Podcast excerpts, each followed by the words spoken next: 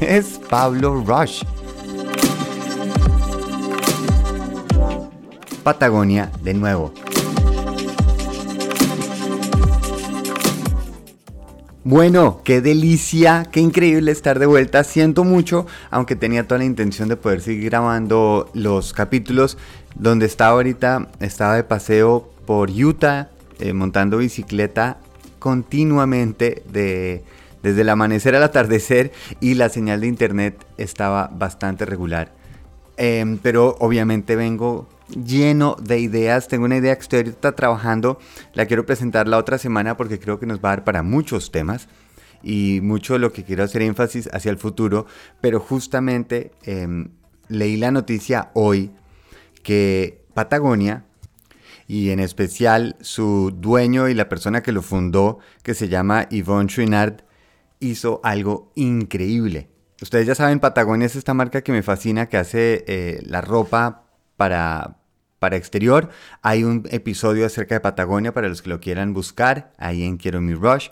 Y este tipo fantástico, este viejito singular y maravilloso que llegó al planeta y que quiere salvar al planeta y siempre lo ha defendido y por eso hemos hablado de él en, en este podcast, decidió que la mejor forma de apoyar al planeta no era simplemente vendiendo su empresa, que era una de las primeras soluciones que pensó es qué puedo hacer, cómo puedo ayudar más.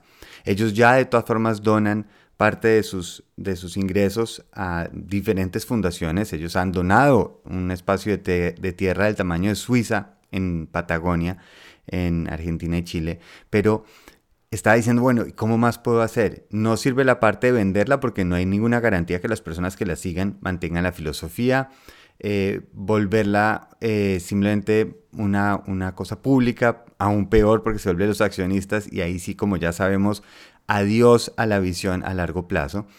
Así que en vez de irse pública, se fue como lo hizo, en vez de going public, se fue going purpose, se fue por el propósito. Me emociona. Y se inventó esta fórmula que, como ya les dije, nadie lo había hecho antes, y es que el 2% está eh, otorgado a, las personas que pueden tomar las decisiones, que son las que van a mantener los valores de la marca. Y ese otro 98% se va a una fundación que se llama el Holdfast Collective, que es una fundación que se dedica a proteger el medio ambiente y defender la naturaleza. De esta manera pueden mantener lo mejor de los dos mundos, seguir Patagonia como una empresa que representa estos valores con los productos que ya conocemos, y con todo lo que está generando extra una vez que siguen haciendo reinversión al negocio, todo lo demás va directamente a esta fundación para que siga apoyando a la protección de nuestro planeta. Me parece tan increíble por fin que empiece a notarse personas que, estamos hablando de una compañía de billones de dólares, que si en vez de empezar a ver qué tantos eh, jets, mansiones, las cosas que tenemos es que tenemos para dar, que tenemos para proteger, que tenemos nosotros como valores que defendemos. Por favor, que este sea el primer paso de muchos otros donde la gente empiece a darse cuenta que no necesitamos más, necesitamos mejor. No necesitamos gente que nos diga cuánto se gasta en un yate, no necesitamos gente que nos diga todo lo que puede eh, poder gastar en dinero y en cosas, sino que están dispuestos a dar. Alguien dijo que la mejor definición, y esto es Jason Silva decía, la mejor forma de definir un billonario no es por el billón de dólares que logra, sino el billón de vidas que puede mejorar. Esto para mí es el billonario, esto es lo que podemos empezar a lograr si necesitamos urgentemente un cambio grande, necesitamos que nuestra mentalidad se cambie de simplemente admirar lo que los demás tienen a admirar a lo que los demás logran, lo que podemos aportar. Todos podemos aportar, todos podemos contribuir. No es simplemente esa necesidad de poder, porque es que el poder no es lo que yo soy capaz de gastar, no es lo que yo soy capaz de tener, sino lo que yo soy capaz de dar. Eso realmente es el poder. Y ojalá este sea un punto de inspiración, así como lo ha hecho anteriormente su compañía y su forma de tratar a sus empleados, al planeta y a sus clientes. empiecen a, cambiar esa voz. Empecemos a darnos cuenta a quienes realmente admiramos. ¿Qué sentido tiene admirar las personas que cogen la piñata, cogen lo más que puedan y no lo comparten, que simplemente están teniendo una visión propia?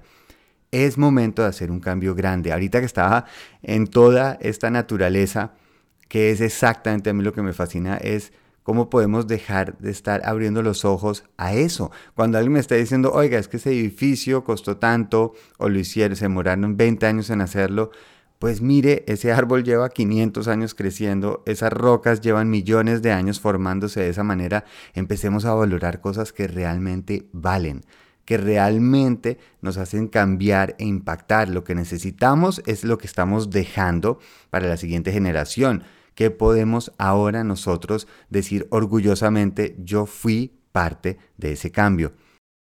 De nuevo, gracias Patagonia por seguir marcando la pauta, por seguir siendo una voz que inspira y contagia. Y ojalá sigamos ese camino. Como ya les dije, vengo con ideas, vengo bronceado, cansado y orgulloso y feliz de todo lo que aprendí, compartí. Eh, y muy agradecido de volver a estar aquí con ustedes. Me encanta compartir con ustedes cada mañana.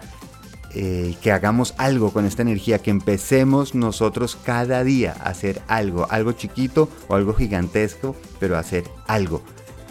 Tal vez seamos la primera generación que empiece a salir de esa adolescencia tecnológica que estamos viviendo como humanidad y empecemos a ser un poquito más maduros, un poquito más generosos, un poquito más unidos, un poquito más comunicados y conectados. Gracias a todas y todos. Estoy feliz y dichoso de volver a estar acá. Un abrazo muy grande y por supuesto, feliz viaje.